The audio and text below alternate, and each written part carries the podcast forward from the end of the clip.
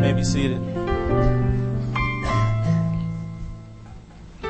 Well, if you have your Bibles, uh, please open them to 1 John chapter 1.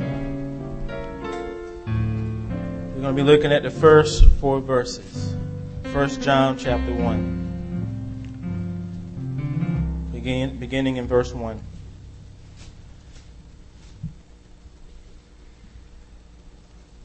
That which was from the beginning, which we have heard, which we have seen with our eyes, which we have looked upon and have touched with our hands, concerning the word of life. The life was made manifest, and we have seen it, testified to it, proclaiming to you the eternal life, which was with the Father and was made manifest to us. That which we have seen and heard we proclaim also to you, so that you too may have fellowship with us. And indeed, our fellowship is with the Father and with His Son, Jesus Christ. And I write these things to you so that my joy may be complete. As God's holy word.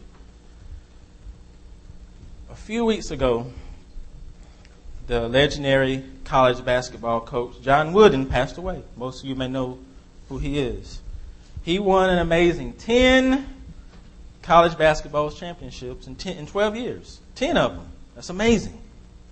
Not only that, he touched the lives of many people with his character, with his ideas, with his values. People loved him. They admired him. Some probably even worshiped John Wooden. They have heard his messages, committed his quotes to memory, his players and many others. They have seen with their own eyes the kind of man he was and the life that he led.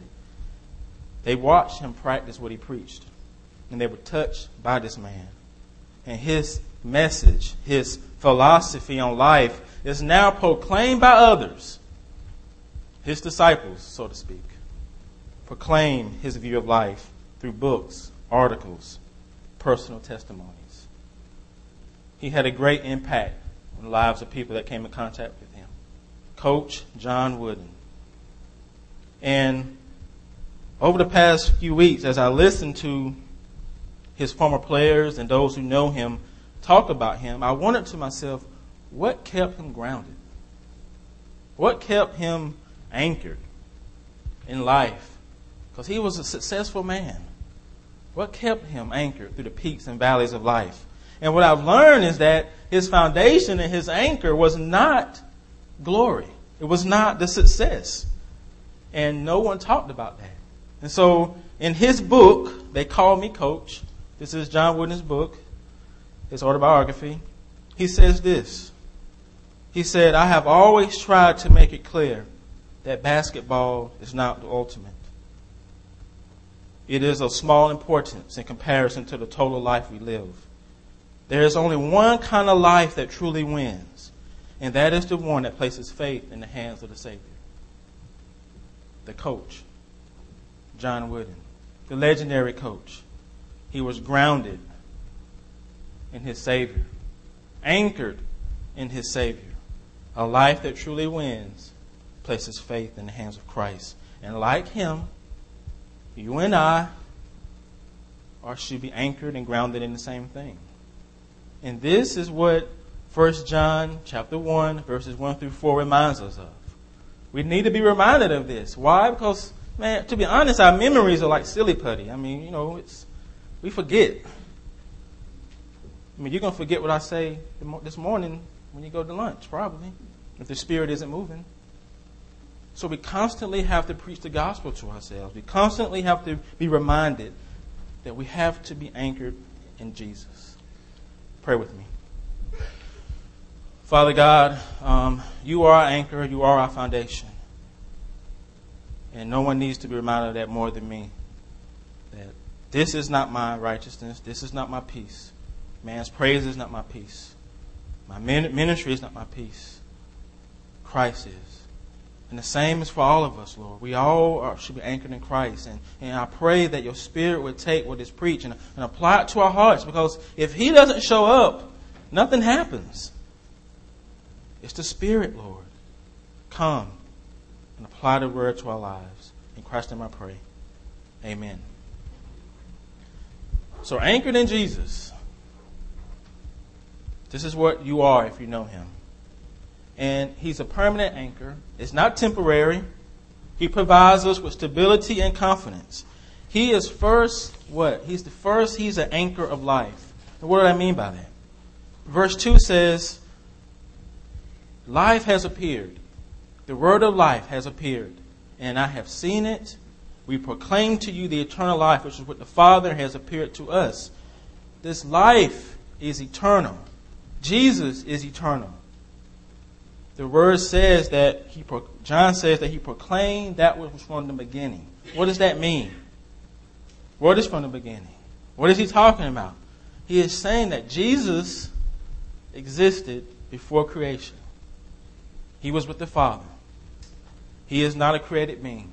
He has no beginning. He has no end. He is everlasting. All of life flows from Christ.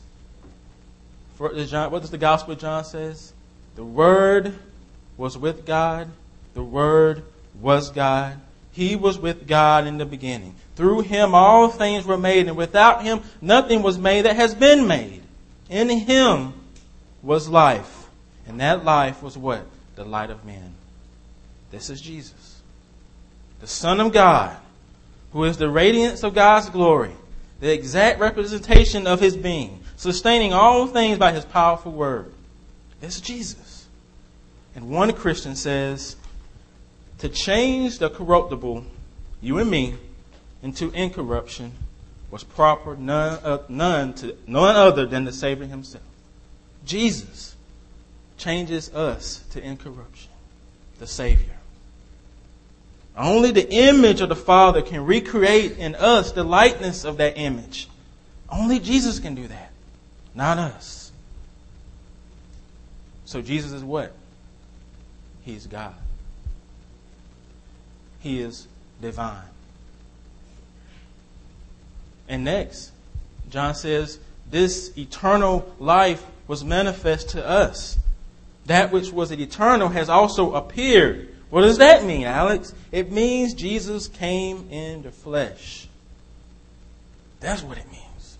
The eternal Son of God became man. He took to himself a true body. He was conceived by the power of the Holy Spirit in the womb of the Virgin Mary. He was born of her and yet without sin. The Gospel of John says the Word became flesh. It made its dwelling among us.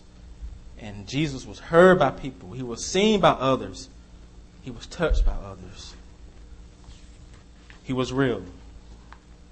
The eternal Son of God became visible. And the author of Hebrews says that since us, you and I, have flesh and blood, he too shared in our humanity, that by his death he might destroy him who holds the power of death, that is the devil, and free those who all their lives are held in slavery by the fear of death. He had to be made like his brothers in every way. Why? In order that he might become a merciful and faithful high priest in service to God, and that he might make atonement for the sins of the people. Jesus is human. Jesus is a man. This is what John wants us to know about Jesus. This is what he wants his readers to know about Jesus that he is God and he is a man. And why is that important? In 2010, why is that important for you? Because what he does on the cross flows out of who he is. You understand that? Who he is comes before what he did on the cross. His work, his death flows out of the fact because flows out of the fact that he's God and man. See, we live in a time where in which people know more about famous people like John Wooden and other things than they do their Savior. You know about your favorite athlete, your favorite uh, preacher, your favorite author, your favorite sports team, your favorite singer, or your favorite rapper, your favorite actor or actress. We know about these people. We know about their lives. We read about them in the books. We watch TMS, wherever it's called. Keep up with the keep up with the people. I forgot the name of the show. I think it's TMS, whatever it's called. We watch it. TMZ. See? There you go. Even the preacher's wife know what it is. And we keep up. Don't we? But when it comes to knowing certain things about Christ, our attitude changes. No excitement. We can become cynical. We can become distrustful. See, we only want to know certain things about Jesus. The less confusing things. Or we just want to know what he did for us. He died upon the cross. That's very important. But when it comes to things like Jesus is both God and man, you know, it's like, well, I don't really want to know about that, Alex. I mean, when, why is that important? How, how is that going to help us take the gospel to the nations? How is that going to help us um, fight off, fight in a broken world, or take the gospel to a broken world? How is the fact that Jesus is both God and man, how is that important to the gospel? How is that important to what we do and how we live? So some of us brush it off. It's not that important.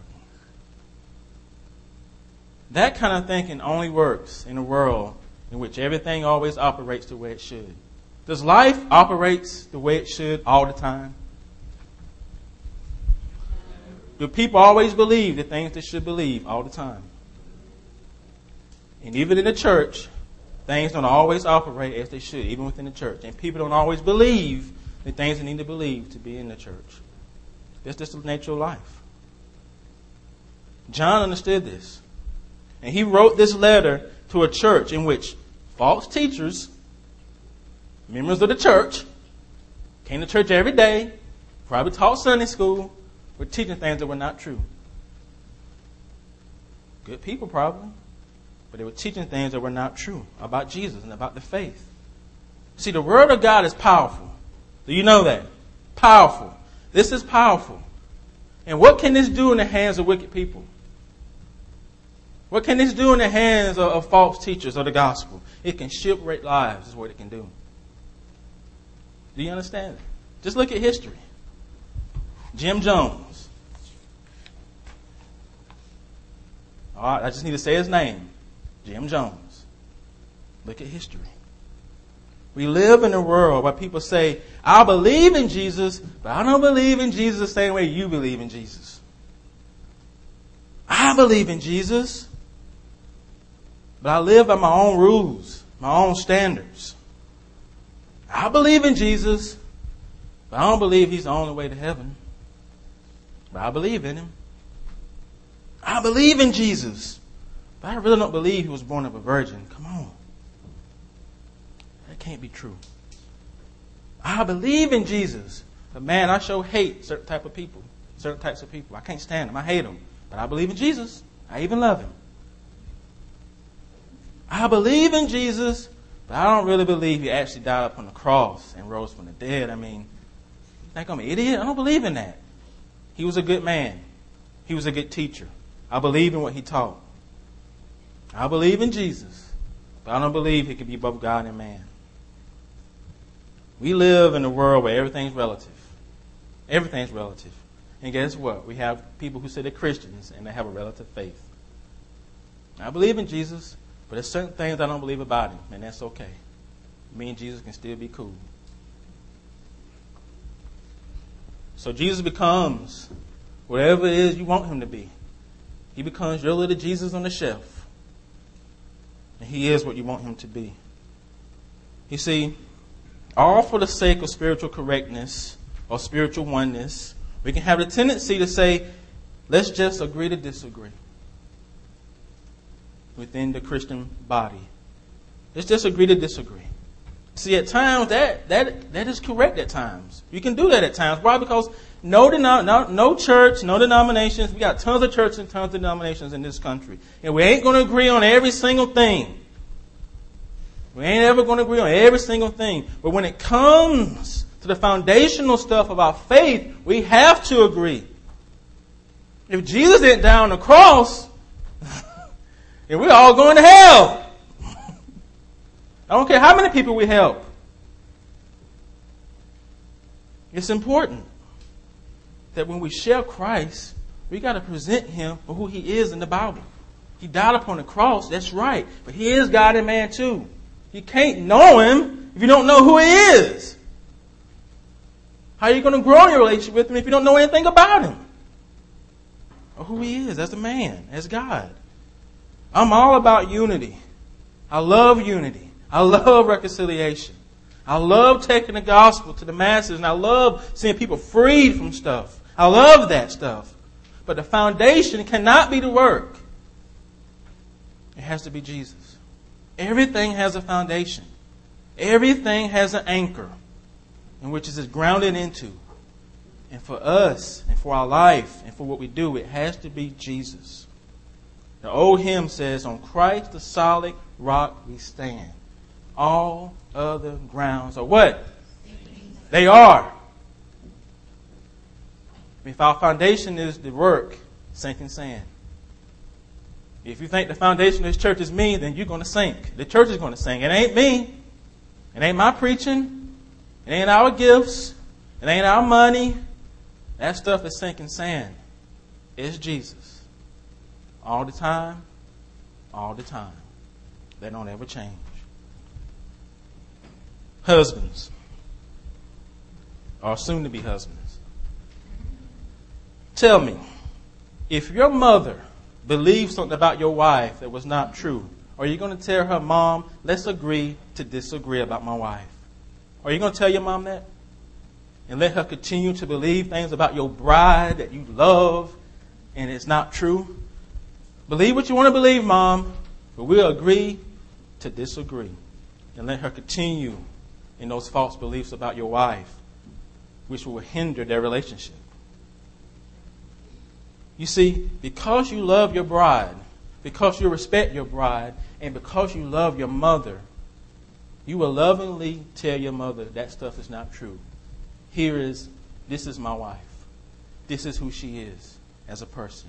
This is who she is as a mother. This is who she is as a wife. And this is who she is. What you are believing is not true. You see, if you love Jesus, and if you love other people, then you're going to want people to have the right view of who Christ is. You're not going to let them continue to believe things that are not true. If you love Him and if you love them, do you agree with that? You should. If you love Him. You want people to have a biblical understanding of Jesus. Why? Because that understanding of Him impacts the relationship with Him. If a person believes they can use their salvation, what kind of relationship they're going to have with Christ? I got to always follow the rules. You see? That impacts their relationship with Him. And how they, they, have, they will have no freedom. They always feel condemned. And if you love that person, you'll point to them, no. In Christ, you are anchored. You are anchored. Even though you still struggle with sin, He still loves you. As far as the east is from the west, so far has removed your transgressions from you. That's what that person needs to hear. And if you love them, we'll tell them. See, throughout this letter, John, he always refers to his readers as dear friends, dear children, because he wanted to give them assurance. He loved them dearly. Give them assurance of their salvation. And at the same time, he wanted to deal with those false teachers too. See, he just didn't, he didn't assume everything was okay. He didn't assume that, that everyone was doing fine. He wanted to make sure they were doing fine. And so he wrote this letter to check, up, to check in on them. How are you doing, my friends, my children? How are you doing? You see, for John, Jesus was the anchor of life, anchor of his life, but Jesus was also the anchor of John's testifying and proclaiming of the gospel. That's what he's doing in this letter. He's proclaiming the gospel, testifying to the gospel to his brothers and to his sisters. He says, We proclaim to you what we have heard, what we have seen, what we have looked at, and what we have touched concerning the word of life. The word of life appeared to John, to the disciples, and they testified to it. They were eyewitnesses to Jesus' ministry, to his life. And in return, they started to proclaim and testify to that but the things they saw and witnessed in Christ. One Christian says the ministry of the apostles it involved both the testimony and proclamation. In order to testify, the apostles must have seen and heard Christ for themselves. And in order to proclaim, they must have received a commission from him. What was that commission they received?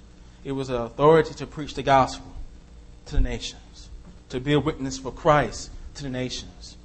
The anchor of the gospel, the anchor of their testimony and proclamation is Christ. He is always the center, always rooted in Him. He is the center of the message. He is the content of the gospel. Jesus, both God and man, at the same time. Jesus, our Redeemer, our Sustainer, our refuge, our comfort, our righteousness, our shepherd, our advocate, our brother, our prophet, our priest, our king, our God. Jesus. He is the way, the truth, and the life. No one comes to the Father except through that Jesus. There is no other name under heaven given by which man can be saved. That's Jesus. And he says, I have come so that you may have life and have it abundantly. Do you want it? Do you have it? You can have it if you don't have it. Do you want it? So the gospel is not just for those who don't know Christ. This is where I had to learn when I first became a believer. I always thought the gospel was just for those who didn't know Him. But God has shown me over these years that it's for me as well. I never get to the place where I don't need Jesus. I never get to the place where I don't need grace. I always going to need the gospel all the days of my life. And I always forget it. All the time. Because I'm a sheep. I'm easily led astray, easily discouraged, easily knocked off track. And when I am, I need my brothers and sisters to love me enough to say, Alex, I don't want to assume everything is okay, but are you okay? Are you still believing? Are you still holding on to the truth? Because, like the apostles, we all have a testimony. We all should share the gospel. Has Jesus made a difference in your life? Has Jesus made a difference in your life? Yes. Is the gospel real and true? Yes. So proclaim it. Share it. See, we often feel like we don't have anything to offer the kingdom. What can God, how can God use me? I don't have anything to offer. And you're right, we don't have anything to offer. But it's the power of Christ in us that we offer. It's the power of Christ working in us that allows us to do the things that we do. And that's what we share with people. That's what we share. I don't have all the answers, but this is what Jesus has done for me. And He has done a lot for all of us. We shouldn't have some things that we have, but we have it because God is good. And so we have to love one another enough to just to not make assumptions. Well, they're, just, they're doing okay because they look good on the outside. No. No. I can show you whatever I want to show you unless you jump into my life and ask me the hard questions. How are you really doing, Alex? It's easy for me to come up here and preach as if everything in my life is okay. Anyone can do that. But you need to love me enough. I need to love you enough to ask that, take it to the next step. Are you really okay? Are you really doing fine? And I need to be able to receive that as well. And so do you. Allow other people to ask those questions of you, to speak truth into your life. A couple weekends ago, we saw, Joaquin and I saw a movie. It was a tear-jerking movie. And it's called Everyone's Fine. I don't know if you saw that. It was a touching movie. And when you get into the movie, you realize everyone's not fine. The title is kind of deceiving. So the movie follows this widow who, whose wife just passed away. And his kids, they all bailed out on a family reunion they were going to have. And so he was going to go out on this trip. He was going to visit all four of his kids. And so he sets out on this journey. He goes to New York to, to visit his son, who's an artist. And then he, he's going to go to Chicago to visit a daughter who, who is an exec, I mean, executive. And then he was going to go to Denver who's, who, to visit his son, who's a conductor. And then he was going to go to Las Vegas to visit his other daughter, who is a dancer. And what he learns on this trip, that none of their lives are what he thought they were. None of them are doing fine. You see, what he learned is that his wife and his kids always told him they were doing fine, and he never really followed up with. He just took it at face value until he saw firsthand their lives are messed up. They're not doing fine. They're not doing fine. And that's what happens. When you get inside each other's life, you realize we all have issues. You're not the only one. And the reason you think you're the only one because you don't you're not involved with other people. And when you get involved with other people, you realize we're all in the same boat, brothers and sisters. We're all in the same boat. And we have to love one enough to enough to get in the boat together, to live life together, to see firsthand. Don't have a relationship that's built on assumptions.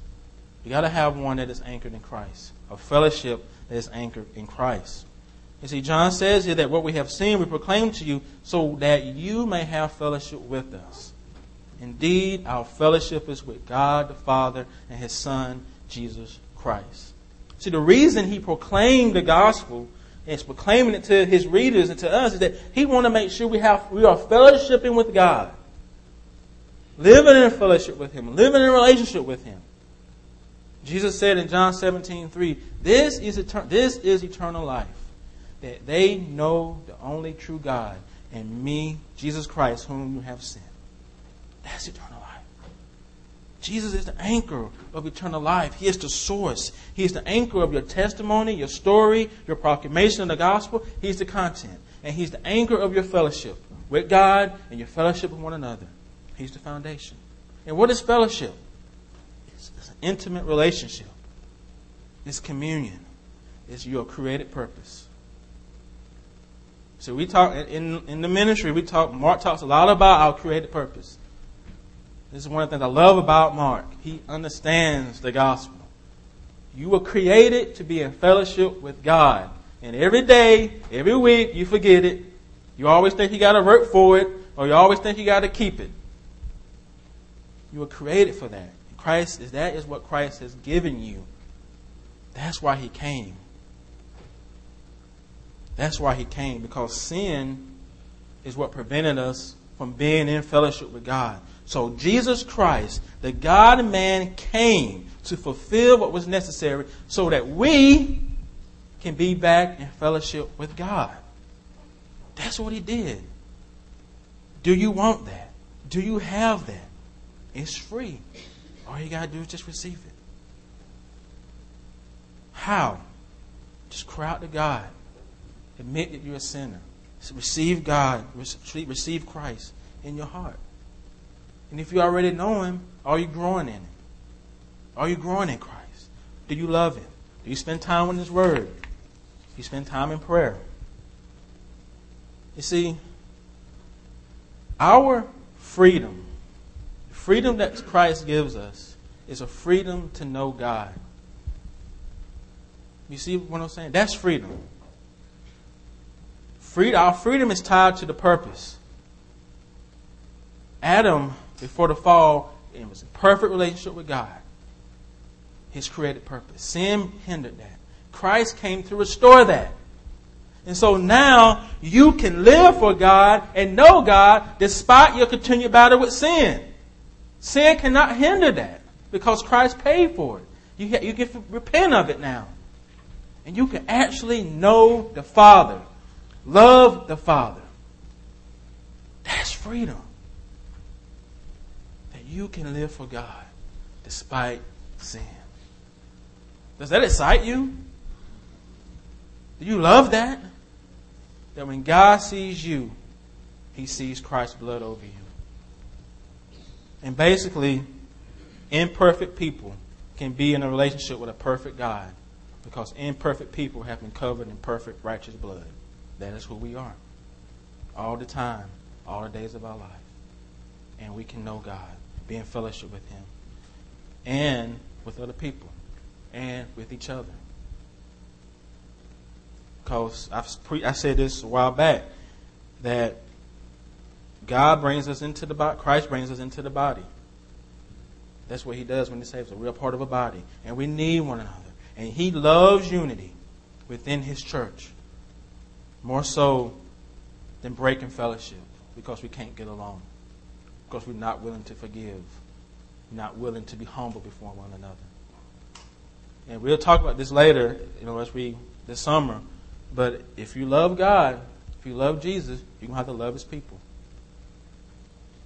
And and saying I love Jesus, but I can't stand the church. What are you saying? When you say you can't stand the church, you're saying you can't stand God's people. That's what you're saying. You can't say that. You can say, we're not getting along right now, but I want to reconcile and have fellowship with him. There's a connection. None of us are lone rangers. It's not just you and Jesus on the island. It's you and Jesus and everybody else too. You're not alone. It's a body. It's a community. And I, I want us to fight for our unity here. Love one another enough to say, ask the hard questions. Are you doing okay, Alex? Are you still believing the gospel? If not, here's the truth. Here's what you need to believe. Because all other rock, all other rocks are sinking sand. Every Tuesday morning, um, from eight to nine, you know, we have a harvest ministry worship service here. And it's a service in which we, you know, folks from the Lincoln Village Ministry and our friends from the community, we get together and we sing old spirituals. And it's a great, sweet time. And we have a short devotional. And it's a real good time of fellowship. If you haven't came, you need to come to at least one. It's every Tuesday from 8 to 9. And one, and one of my friends, we call him Pap. And, and he does a lot of singing. And one of the songs he, he does really reinforces what I'm talking about here. And about the fact that Jesus is the anchor. Listen to these lyrics. It says, Well, I told the good Lord I wanted a religion, a religion that will always stand. You know, He took me to a band of angels and He connected me to that band. And He said, You're rooted. He said, You're grounded. He said, You're hidden, dead, and buried in my Jesus. Oh Lord, I'm rooted. I'm grounded and I will never die no more. That's the gospel. Let's pray. Father God, I praise you that we're rooted. I praise you that we're grounded. I praise you that we're hidden, dead, and buried in our Jesus all the days of our life. And that when you see us, you see his blood over us. And that even though we struggle, even though we're going to struggle with sin when we leave here, we can still know you. And you have given us repentance so that we can repent of those things, Lord. I pray that you protect us from the evil one this week. I pray, Lord, that you will give us a heart spirit that will love Christ more than we love all the things in our life. We will love him more. And I pray, Lord, that Spirit, you will help us to let go of things in our life in which we say Jesus cannot have and that we will freely give it to him. Wherever that may be, we all know what it is. Spirit, loosen the grip. Let Jesus have it. In Christ's name I pray. Amen.